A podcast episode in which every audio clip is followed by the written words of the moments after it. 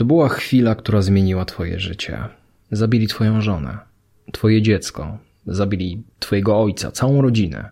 Zabili twojego psa. Może i chcieli zabić ciebie, ale im nie wyszło. Nie masz już nic. No, może tylko jeden cel. Sprawiedliwość. Ale co zrobisz? Pójdziesz na policję i poczekasz na proces?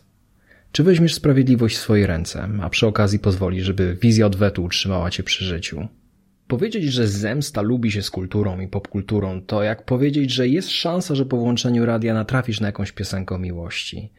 Obydwa te uczucia motywują, ale jakoś tak zemsta motywuje bardziej, bo motyle w brzuchu raczej nie zmienią cię w żywy czoł, który wytnie wrogów jak Punisher, Kratos, Uma Thurman czy Johnny Wick.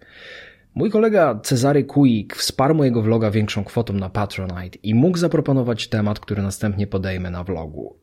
I wiedział od razu, Filip, pogadasz o zemście. Bo jest coś fascynującego, pierwotnego i katartycznego w akcie odwetu, a nawet w samej intencji, woli jej dokonania, bo zemstę można definiować jako czynność, ale też jako pragnienie, które może nigdy się nie ziści, ale popycha nas naprzód. I od zarania dziejów z zemstą flirtuje każda znana nam kultura. Dla Greków była to bogini Nemezis, która uosabiała gniew bogów, była przeznaczeniem, przed którym nie sposób uciec i wraz z trzema Eryniami stała na straży sprawiedliwości. Egipcjanie mieli Pedbę, Normanowie Waliego i Widara. Muzułmanie mają wywiedzione z szariatu prawo kizas, które polega na wyrządzaniu takiej samej lub podobnej krzywdy, jaką sprawca wyrządził ofierze, czyli kodeks Hammurabiego, oko za oko, ząb za ząb. A jeśli myślicie, że judeo-chrześcijański Bóg w wydaniu starotestamentowym był tak miłościwy jak Jezus Chrystus w bestsellerowym sequelu, to dla was mały fragment z Księgi Wyjścia – Uczyńcie mu, jak on zamierza uczynić swemu bratu. Usuniesz zło spośród ciebie, a reszta słysząc to ulęknie się i nie uczyni więcej nic takiego pośród siebie. Twe oko nie będzie miało litości. Życie za życie, oko za oko, ząb za ząb, ręka za rękę, noga za nogę. To przecież nic innego jak powtórzenie zasad kodeksu Hammurabiego i zachęta do brania odwetu jako recepta na zachowanie społecznego porządku. O sycylijskim prawie wendety nawet nie wspominam. Pewnie rozumiecie, do czego zmierzam. Kiedy mówię, że kultura i zemsta dogadują się od wieków całkiem nieźle, to nie mam na myśli kultury sensu stricto, tylko kulturę sensu largo, jako systemy wierzeń, prawa, rytuały i obyczaje, czyli to, co konstytuuje całe społeczeństwa. Naturalnie ta fascynacja przesiąkła także do sztuki. Szekspirowski Hamlet zabija swojego wuja Klaudiusza za to, że ten zabił mu ojca.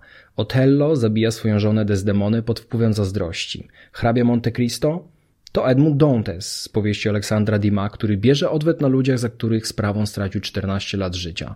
Podobnie bohater filmu Oldboy, który chce się zemścić za 15 lat niewoli, ale nie wie, że sam najpierw padł ofiarą wyjątkowo wyrafinowanej zemsty bo to więzienie było częścią wielkiego planu, żeby. E, nie chce mi się nawet kończyć. Wolę zjeść żywą ośmiornicę niż oglądać zakończenie Oldboya raz jeszcze.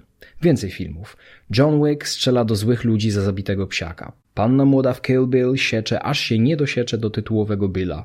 I to przez dwa filmy. Gry bardzo proszę. Kratos w serii God of War mści się na bogach za rodzinę, za niesprawiedliwość, no i za wszystko. Vampir Raziel, jeden z moich ulubionych growych bohaterów, powraca z zaświatów jako upiór po tym, jak jego stwórca Kane zabił go zazdrością piękne skrzydła. Brzmi niemal biblijnie. A Eminem fantazjuje na temat zabójstwa swojej byłej żony Kim więcej niż jednym utworze. Zresztą hip-hop słynie z dysów, które zmieniają się w akty werbalnej zemsty na innych raperach. Zapytajcie Jarula, który został przez Eminema i 50 Centa zamordowany, zakopany i zapomniany. O Batmanie i Punisherze wspomnę tylko po to, żeby odhaczyć kategorię komiksy. To tylko kilka przykładów. Przekaz pozornie jest jasny.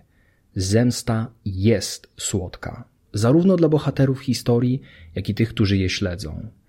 Klingoni i Quentin Tarantino pewnie dorzucą jeszcze, że nie tylko jest słodka, ale najlepiej smakuje serwowana na zimno. I być może tak jest ale już po posiłku potrafi wywołać zgagę, jeżeli nie wymioty. Tu wchodzi nauka, cała na biało. Grupa szwajcarskich badaczy wzięła zemstę pod lupę i w warunkach laboratoryjnych przeprowadziła eksperyment w postaci gry ekonomicznej między studentami. Ci mieli ze sobą współpracować we wspólnym celu, ale podłożony gracz w każdym zespole sabotował resztę. Pozostali mieli możliwość się na nim zemścić, a badacze analizowali reakcje zachodzące w ich mózgach. Co się okazało? Po pierwsze, wszyscy byli przekonani, że możliwość odwetu pozwoli im poczuć się lepiej. Po drugie, ci, którzy dokonali zemsty, rzeczywiście czuli się lepiej. Przez krótką chwilę ich mózgi świeciły się jak sylwestrowe niebo, dając zastrzyk przyjemności. Ale to tyle bo niedługo później pojawiały się wyrzuty sumienia. Okazało się, że czułem się znacznie gorzej po fakcie niż grupa tych badanych, którzy nie zdecydowali się na zemstę. A ci, którzy się nie zdecydowali, z kolei żałowali, że się nie zemścili. Można powiedzieć, że obie grupy były przekonane, że zemsta jest słodka i obie czuły się nieszczęśliwe, chociaż znacznie bardziej ci, którzy jednak zdecydowali się na wzięcie odwetu. Dlaczego? Naukowcy wytłumaczyli to pojęciem ruminacji, czyli obsesyjnymi myślami, które krążą po naszych głowach i zasiewają wątpliwości co do podjętych decyzji. Jedni myśleli, a może trzeba było dowalić. Inni myśleli, a może trzeba było odpuścić. Tylko, że ci pierwsi szybciej odpuszczają, tłumacząc sobie, może nie było warto, to nic takiego, a ci, którzy wzięli odwet, mielą to bez końca, kwestionując swój wybór.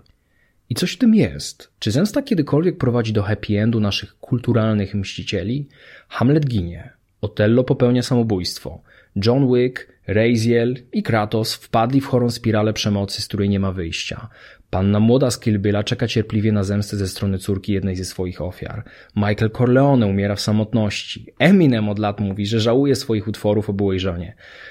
A pany Sherry Batman to przypadki kliniczne. No dobra, gwoli sprawiedliwości. Może tylko hrabia Monte Cristo po wszystkim spojrzał na swoją starą celę, w której spędził 14 lat, skinął głową myśląc, ach, dobra robota i odjechał z ukochaną i bogactwem wsiną dal. Ale co do zasady, zemsta bohaterów jest jednocześnie ich zgubą, drogą w jedną stronę.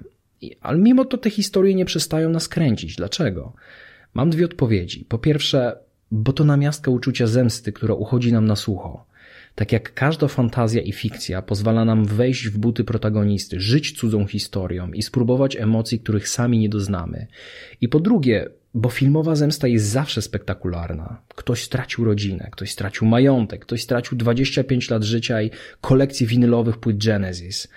Na co dzień mścimy się. O tak, mścimy się dokładnie tak jak czasy, w których żyjemy. To znaczy wystawiamy negatywne recenzje sprzedawcy na eBay i dajemy łapkę w dół pod filmem bez schematu, oczywiście anonimowo.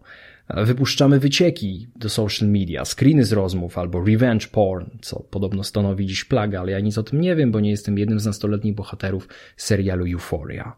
Kręci nas filtr z uczuciem, którego sami nie potrafimy przeżyć tak jak bohaterowie wielkich, tragicznych historii. Po prostu. I chyba dobrze, że przyjmuje dla nas właśnie taką formę, bo jak pół wieku temu ujął to Martin Luther King, jeżeli będziemy stosować zasadę oko za oko, ząb za ząb, to staniemy się ślepym, bezzębnym narodem. A zaznaczę, że tego odcinka nie oglądają ci na świecie, którzy mają prawdziwe powody do zemsty, jak nigeryjskie matki, których córki zostały porwane przez Boko Haram, żeby służyły jako seksualne niewolnice, czy syryjskie rodziny, które straciły dorobek swojego życia i szansę na godne życie, jeżeli i nie życie. No, bliscy ofiar kolejnych masakr w Birmie, czy nawet na ulicach USA. Dlatego uzupełnię na koniec słowa wielebnego doktora Kinga, wprowadzając je na poziom dzisiejszej, współczesnej, wszechobecnej popkultury. Gdyby zemsta w realu realizowała się tak, jak dziś realizuje się w popkulturze, to społeczeństwa całego świata, w szczególności te najbardziej poszkodowane, już dawno założyłyby swój własny hotel Continental znany z Johna Wicka. Jeszcze raz serdeczne dzięki dla Cezarego za wsparcie mojego vloga. Mam nadzieję, że podołałem tematowi. Dajcie znać w komentarzach, jakie są Wasze ulubione historie zemsty w kulturze. Otwórzmy ciekawą dyskusję. Pamiętajcie, żeby subskrybować bez schematu. Jeżeli robicie to na vlogu, na YouTubie, to także kliknijcie dzwoneczek obok przycisku subskrybuj.